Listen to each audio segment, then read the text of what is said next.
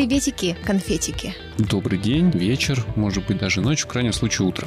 Салют! В эфире у вас в ушах подкаст «Дима, что происходит?» и я, Дима Шлыков, главный редактор 66.ru. Со мной тут Влада Имщикова, журналист. Хе-хей! И я уже даже не знаю, как его еще представить, просто Артем Очеретин. С улицы пришел такой, Буквально просто только, что, Артем. за- буквально только что зашел с улицы. Привет. Вначале по традиции, видимо, надо рассказать, что же тут происходит. Это можно вставить из другого подкаста, из любого. Нет, нельзя. Почему? Здесь не мы с тобой командуем, это давно пора понять. А, Ну, здесь так вот. четкий предводитель есть. Да, конечно. Иерархия. Когда-то ты поймешь тоже в конце концов, кто тут главный. Это подкаст э, редакции 66.ru, где мы раз в неделю рассказываем вам о событиях и историях, и, может быть, даже сюжетах последних семи дней, которые нам особенно запомнились, показались нам особенно интересными, но при этом вычищаем из них самые хайповые новости этой недели. Ну, просто потому, что думаем, что вы и так в курсе, и, наверное, в выходные приятно послушать что-то, что могло пролететь мимо вас. Правильно все рассказал? Да. Отлично. Тогда поехали. Да? Ну, может, вопросы, предложения, комментарии. Или джинглы.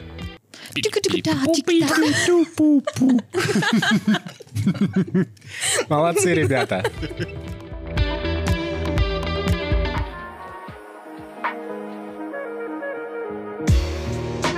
Чего, начнем с хорошего? С замечательных новостей. С да. потрясающих новостей. Оказывается, что Екатеринбург, как бы нам не мерзко было тут жить иногда, ну потому что, да, сейчас жарит солнце, сейчас люди жалуются скорее на то, что все вокруг слишком ярко, слишком солнечно, слишком горячо, но обычно в Екатеринбурге принято переживать по поводу того, что у нас серо, мрачно, тучно, Отстойно, депрессивно, вот это вот все. да. Но Вот перспективно.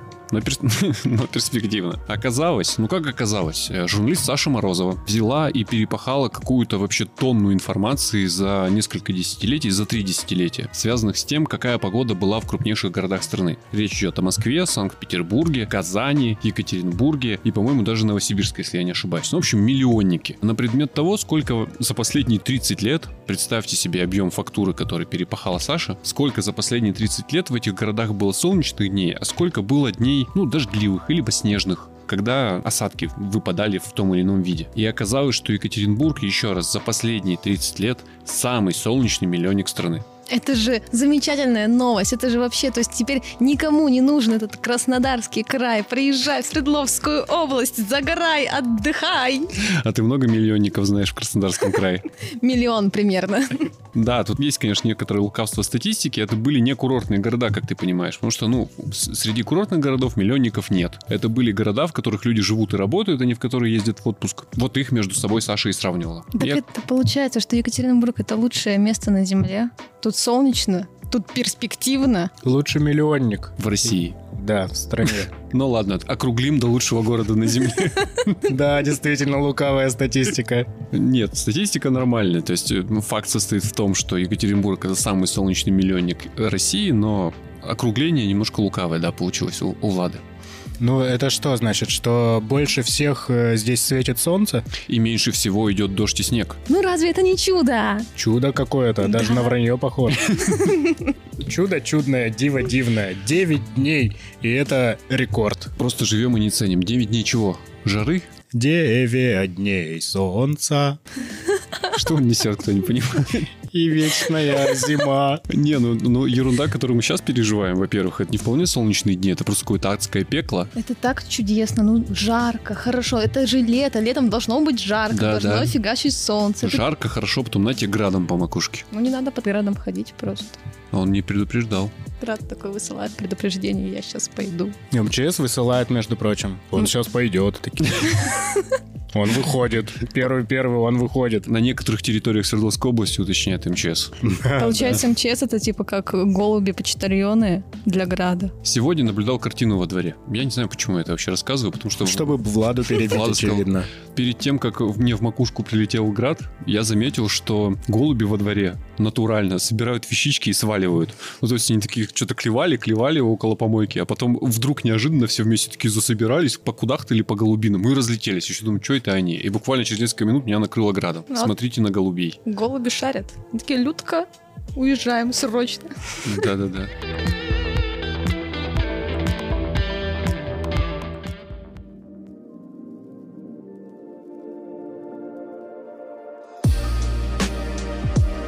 Хотите, я вам про рейтинг депутатов в соцсетях расскажу? Расскажи. Раз уж мы начали со статистики, и с Саши Морозовой, которая эту статистику вспахивала, и вспахивает, и будет вспахивать, и почему-то это доставляет удовольствие, она, наверное, знаешь, недели три своей жизни провела за тем, чтобы изучить социальные сети всех депутатов Свердловской области. Ну, речь идет о депутатах законодательного собрания, о депутатах городской думы и о депутатах, которые в Госдуме тоже от Свердловской области, хотел сказать, работают, но правильнее сказать, наверное, присутствуют, чтобы всех депутатов охватить, а не только тех, кто там работает. Ну, в смысле, профессионально. И делала она это за тем, чтобы найти самого популярного депутата или самых популярных депутатов. Людей, которые в социальных сетях, ну, прямо вкладываются в них. Причем делала она это не просто так, она отталкивалась от исследований, которые проводят разные умные люди э, в России, об исследованиях о том, насколько социальные сети и интернет влияют сейчас на избирательную кампанию. Ну, то есть раньше было принято просто расклеить листовки по всему городу. Чачин это честно и вперед в городскую думу. А сейчас влияние социальных сетей растет, оно реально начинает оказывать свое воздействие на конечные результаты, пускай не выборов, но праймерис. Ну, мы понимаем, что там часто победители определяются именно в, порядке праймериса, а не последующих выборов. И депутаты, и это прямо видно, очень хотят соцсети. И там в них активничают, у кого-то получается лучше, у кого-то хуже. Об этом можно рассуждать с точки зрения вкусовщины, там смеяться над Игорем Володиным, который бесконечно поднимает штангу и нарушает самоизоляцию. А можно просто посмотреть на цифры. Ну, то есть у кого из них получается? Тупо по числу подписчиков. И вот для этого Саша вспахивала ТикТок, Твиттер, Телеграм, Фейсбук, ВКонтакте. И вот это вот, наверное, сотню человек прогоняла через все эти фильтры для того, чтобы выяснить, кто же из них молодец. В ТикТоке, кстати, всего двоих депутатов она обнаружила, и на итоговую статистику это никак не, не повлияло. Спасибо, я уж из-за переживала, если честно. Ну, они на переднем крае войны за избирателей, очевидно, находятся. Оказалось, давай топчик из пятерых вообще всех депутатов. Не в каком-то конкретном парламенте, а вообще все свердловские депутаты. Топ-5 выглядит следующим образом. Первое место занял Антон Шипулин. Что, на мой вкус, не вполне честно, потому что это все-таки Антон Шипулин набрал 393 526 подписчиков во всех соцсетях. Как мне кажется, не благодаря своей законотворческой деятельности.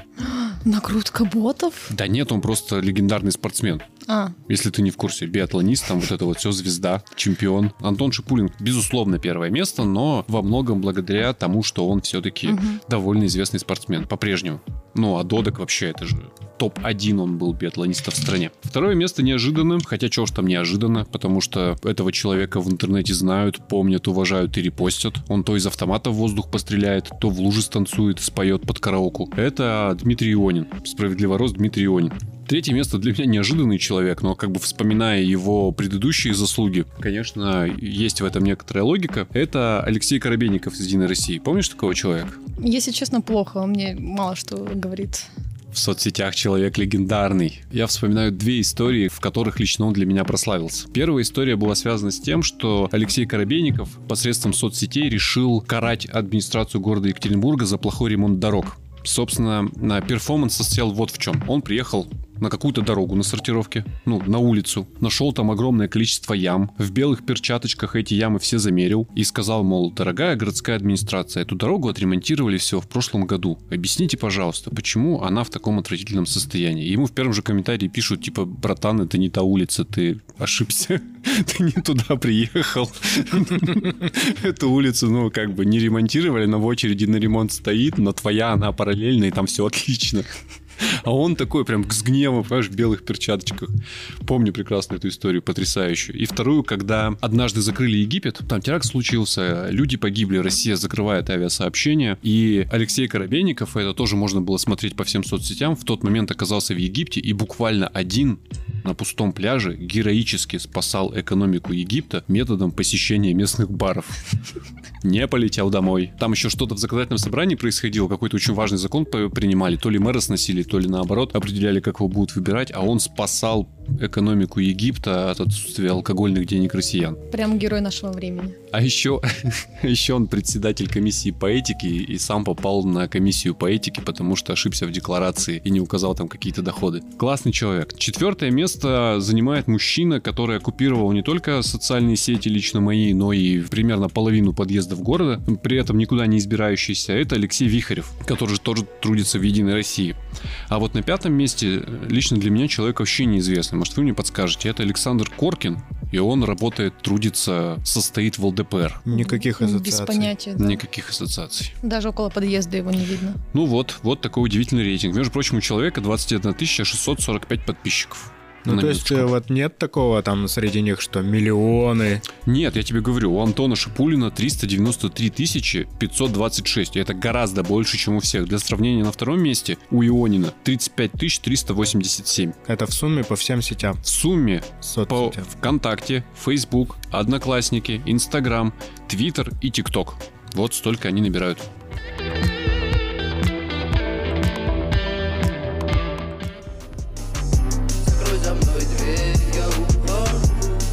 Все, я убежала, у меня интервью, я пошла создавать контент для нашего следующего подкаста на следующей неделе, я надеюсь. А с Самонадеянно. кем у тебя интервью? Саси Казанцевой.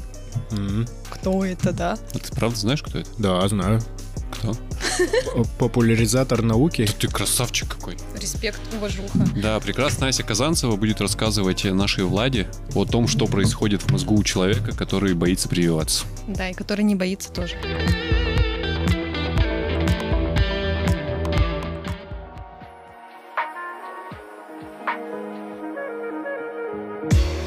Даша Александрович, журналист 66.ru, на этой неделе узнавала, кому и что дают за то, что люди ставят себе прививку. Ну, речь идет не об общеизвестных фактах, да, там билет в зоопарк, например.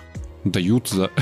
Рассказать смешно про билет в зоопарк, который Расскажи смешно про билет в зоопарк, а то ты сейчас как-то это грустно начал. Ну, мне тут рассказали, к, э, зоопарк стимулирует тех, кто ставит прививку от коронавируса. А именно, он дает тебе бесплатный билет в зоопарк. Но при этом, чтобы поставить прививку от коронавируса, нужно купить билет в зоопарк. То есть ты приходишь, покупаешь билет, заходишь, тебе ставят вакцину, дают бесплатный билет. И казалось бы, ты в ноль вышел. Но не будем забывать, что тебе еще раз нужно прийти в зоопарк, чтобы поставить вторую прививку. И, скорее всего, на это ты потратишь свой бесплатный билет.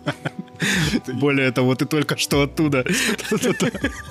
Огонь. Вот, а, ну, в цирке дают тоже билеты на представление, если ты в цирке поставил себе прививку. Но есть еще и работодатели, которые тоже начали стимулировать э, граждан, своих сотрудников для того, чтобы те прививались. Есть несколько примеров, после которых даже Полина Дикушина, э, наш гуру SMM, в нашем же чате в Телеграме воскликнула, вот я дура за бесплатно все это сделал. Очень много таких возгласов я слышу в последнее время. Но это странно. Это странно, потому что, если честно, я бы не увидел прям каких-то космических бонусов в, в этой всей подборке. Ну вот, например, в компании там Стройкомплекс людям дают э, а- один отгул, что, в принципе, логично, если учесть, что после спутника ВИМ у многих поднимается температура там на следующую ночь, и в следующий день они себя плохо чувствуют. И, в принципе, логично давать отгул, но там дают всем, поэтому если тебя пронесет, и э, у тебя не будет там жестких симптомов, то у тебя будет плюс один выходной. Например, то же самое делают на Белоярской АЭС и на ВСМПО Ависма. Там дают отгул, но кроме всего прочего, люди, которые поставили себе прививку, могут поучаствовать в розыгрыше электросамокатов, айпадов, путевок на двоих в Турцию, велосипедов, телевизоров и 100 сертификатов в магазин бытовой техники. Вот такие штуки там раздают. В количественных показателях неизвестно, сколько их, но, в принципе, тоже такие довольно ощутимые ништяки. Я понимаю в этом смысле Полину, хотя думаю, что прививаться надо в любом случае. Тебе дают прививку бесплатно, это уже дофига. Это прям очень хорошо. Прям отлично. Я удивился, что, оказывается, в Симоленде ничего не дают. Вообще совсем. И в УГМК тоже. И говорят, что у нас и так как бы ажиотаж. И так все хотят прививаться, и что еще стимулировать как-то, вы что? Ну, вот как я рассуждаю, в общем-то. Довольно логично. Но весь смысл в том, что у нас с прививкой все пошло опять не так. И следуя, очевидно, следуя призывам власти как можно быстрее привить как можно большее число народу, работодатели пошли на такие стимулы. Мол, прививайтесь, мы вам iPad дадим. И как только они вот эту широкую программу развернули, оказалось, внимание, что вакцины у нас не хватает, появился губернатор и говорит, знаете, а можно вы свернете эти свои программы, у нас что-то слишком много людей прививается. Такая вот история. Слишком Печальная быстро. довольно. Целыми электричками подъезжает народ на прививки. Да, да, типа воу-воу-воу. Хотя нет, на самом деле не так много людей. Судя по, по очередям, они как бы есть везде, но я бы не сказал, что прям ажиотаж. Просто объективно вакцины, ну, маловато. Их привозят там по 10 тысяч доз, по 14 тысяч доз. Ну, на Свердловскую область, представляешь, ну что, это много, что ли? Ну нет, конечно. И на пром, конечно, не проведешь с такой вакцинацией. А, хотя, постойте. Это странно, по-моему, потому что работодатели же ничем не провинились устраивать вот этот аттракцион неслыханной щедрости для своих сотрудников. Ну да, ну да. Bluetooth колонки там и прочие ништяки. Это ж По желанию, я так понимаю. Симоленд же ничего не делает, и Симоленд как бы... Интересно, а какая система мотивации в Белом доме у нас, в нашем местном? Что их заставляет прививаться? Да. А заставляет ли? Ходили упорные слухи, ничем не подтвержденные, что госслужащим не то чтобы их как-то уже прям сурово наказали, им пригрозили. Сказали, что, ребят, вы пойдите, пожалуйста, прививку поставьте, потому что если вы ее не поставите, мы вас переведем на удаленную работу, будете из дома работать, и сократим там вашу премиальную часть в связи с этим. То есть и дома будете работать, и зарабатывать будете там, ну, чуть меньше, а может быть и не чуть. Но это так, неподтвержденная абсолютно информация, ну вот говорят, вот так стимулируют, например. Или говорят, есть неназванное предприятие на территории Екатеринбурга, в котором просто 13 зарплату людям дают, и все. Еще одну после прививки. Когда-то же действие прививки заканчивается. Ну, Сколько-то... три месяца, полгода вот так вот в Да, среднем. да. И можно будет прививаться заново. Ага, и еще раз попытаться на iPad пойти. Ну вот э, Полина смысле. Дикушина, на- например, печалится, что она привелась бесплатно. Ну как бесплатно, и жизнь подарили. Ей, ее родственникам, понимаешь? Абсолютно даром. Я к тому, что в следующий раз, возможно, к жизни будет прилагаться Bluetooth-колонка. Да, потрясающий бонус вообще. Меня это веселит еще, знаешь, со времен билета в цирк. Когда все. Твой билет в цирк, кстати. Что? Неплохой бонус к жизни и здоровью. Ладно, хоть так. Не то, что билет в цирк, а да, еще жизнь и здоровье, кстати. Неплохой бонус. И 13 зарплата. Я думаю, что Полина все-таки зря переживает. Она просто довольно разумно поступила, особенно как человек, который коронавирусом переболел. Будем честны, ее стимул, скорее всего, был в том, что она еще раз так не хочет. Я ее могу понять. Все могут ее понять. Уже практически. Я вот, если верить документам, не переболел коронавирусом. Бедолага. У тебя могли просто антитела не образоваться, потому что они ленивые. Ленивые? Да? Пришел вирус такой, говорит, тук-тук, я вирус. Антитела, выходите на бой. А они такие посмотрели на него, говорят, что-то какой-то он большой и страшный. Может, ну его. Может, еще поспим. А тут вот, кстати, этот новый сериал по писателю Иванову вышел. Вот такие антитела. И не пошли никуда. Может такое быть? Но у меня потом тест не обнаружил антител, да. Ни одного захудалого антитела. Не вышли.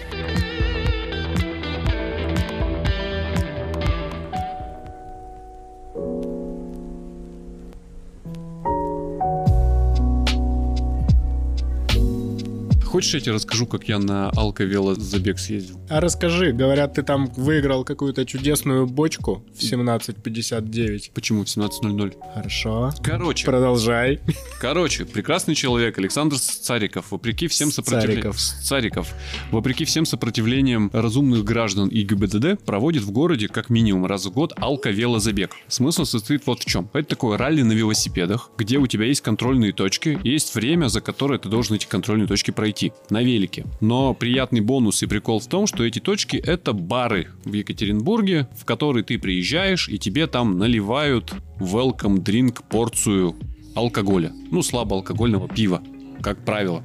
И ты там отмечаешься и дуешь как бы на контрольную точку финальную, где уже раздают призы. А, я думал, в алкотестер дуешь. Не-не-не, там бессмысленно.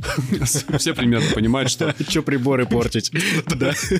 Че приборы просто так расходовать. Очень веселое мероприятие оказалось. Потрясающе интересно. В основной номинации есть 4 приза. Первое, второе, третье место просто тупо кто быстрее приехал. Кто приехал первый, кто приехал второй, кто приехал третий. Все получают там призы. Так. И эти парни, конечно, они прям такие заряженные, а, они резко отделяются от всей вот этой вот странной тусовки на велосипедах. Они прям гонят. И, конечно же, в барах никакое пиво не пьют, как правило, опрокидывают стакан воды. Там есть такой- такая вариация. Ты выбираешь воду, а не пиво, ставят отметку и летят дальше. Ага. Я сразу понял, что я не такой. Было довольно очевидно, что я не такой. Как ты это понял? Как ты почувствовал это? Ну, Ты знаешь, я на велосипед сажусь примерно раз в 12 лет. Я тут посчитал. Ну так в среднем за жизнь я сажусь на велосипед раз в 12 лет. То есть это был третий раз. Да, я с удивлением узнал, что у велосипеда переключаются скорости, и что у велосипеда капец какое неудобное седло. Говорят, вообще, в принципе, у велосипедов такие седла. Вот такие вот странные. Натирающие тебе в самом неприятном месте. Ну, короче, без шансов. Быстро я не могу. А, еще со мной же ехал мой друг Игорь Черепанов, которого я не мог оставить. А Игорь, как известно, передвигается на очень смешном велосипедике. Таком маленьком складном городском велосипедике, у которого, ко всему прочему, еще в процессе эксплуатации руль к чертям оторвался на этом э, заезде.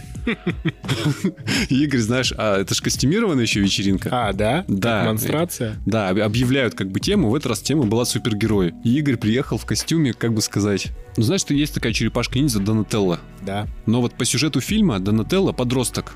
Ему, ну, психологический его возраст лет там 14-15. Так вот, Игорь приехал в костюме Донателло, который дожил до 40.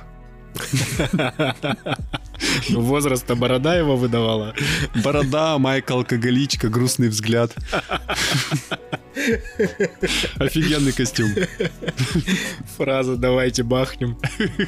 Еще. Куда же мы поедем сейчас, зачем?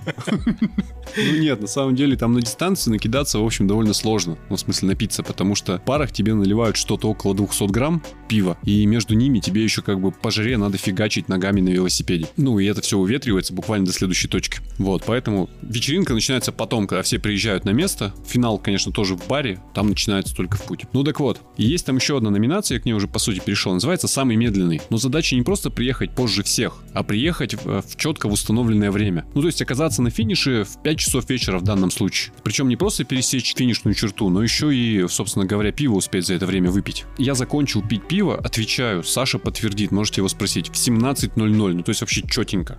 Я просто бог тайм-менеджмента, как оказалось. Ну или руль на велосипедике Игореши бог тайм-менеджмента, потому что мы очень много времени на это потратили. Ну прикинь, как без руля-то дальше ехать. Так ты последним был или нет? Нет, после меня еще люди приезжали, но я приехал ровно в 17.00. Было много людей, которые сделали ставку именно на эту номинацию, будем честны. И резко перестали торопиться. И там около каждого бара образовывались такие, знаешь, тусовки, люди общаются, там берут с собой разговаривают с барменами, что тут лучше взять и, вот, и, и так далее и тому подобное. Но я вот как-то вот, вот так вот попал.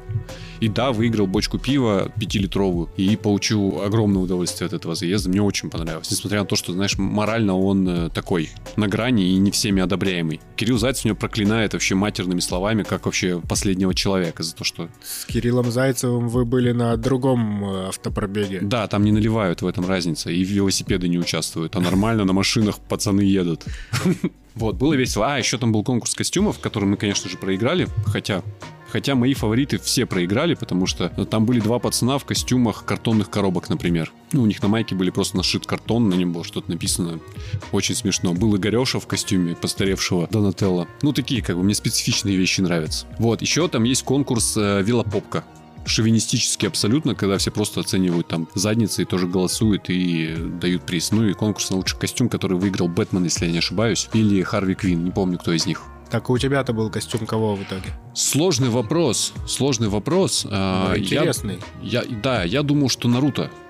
Ну, есть такой сериал Наруто. А, я когда-то давно в какой-то ночной панике импульсивных покупок купил себе футболку с таким принтом, похожим на эстетику этого мультсериала. Футболка оказалась стрёмная, ну, в смысле, она не хлопчато-бумажная, она такая вся прям синтетическая и блестящая. Я ее носить не стал. И когда вот это вот все случилось, я вспомнил, что у меня есть эта футболка, и по ней, собственно, составил наряд.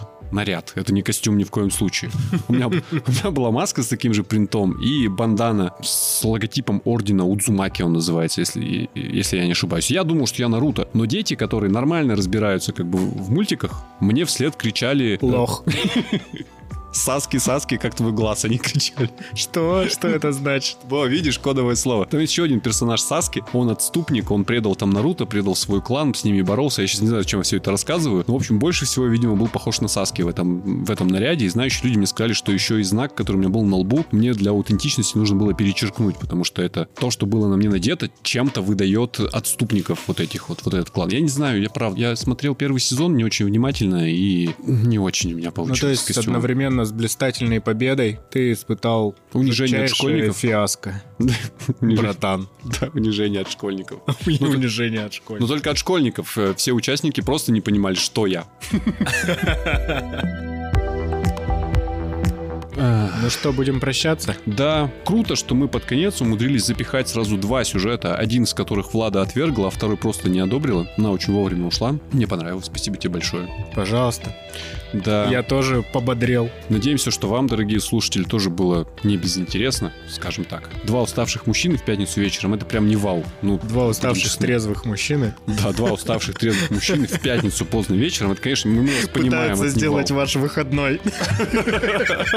Но от того мы особенно рады, что вы нас слушаете. По-прежнему все сюжеты, о которых мы здесь говорили, можно найти в любой из социальных сетей, где вы обнаружили этот подкаст. Они там сложены ссылками на публикации 66.ru. И если наш как бы, поток сознания вам показался недостаточно информативным, там можно уже в буквах нормальные структурированные тексты почитать. В тексте у нас получается лучше, чем ртом. Так уж исторически вышло. Ну и там же пишите, что вы про нас думаете. И если, ну, мы по какой-то причине доставляем вам радость, удовольствие и скрашиваем ваш субботний вечер, например, Не держите это в себе. расскажите об этом друзьям. В крайнем случае маме. Скажи, мам, тут про одноклассники что-то рассказывают. Послушай, пожалуйста. Шлыков и Очеретин. Слыхала про таких? А они есть. Спасибо за внимание. Покасики-какасики. Пока-пока.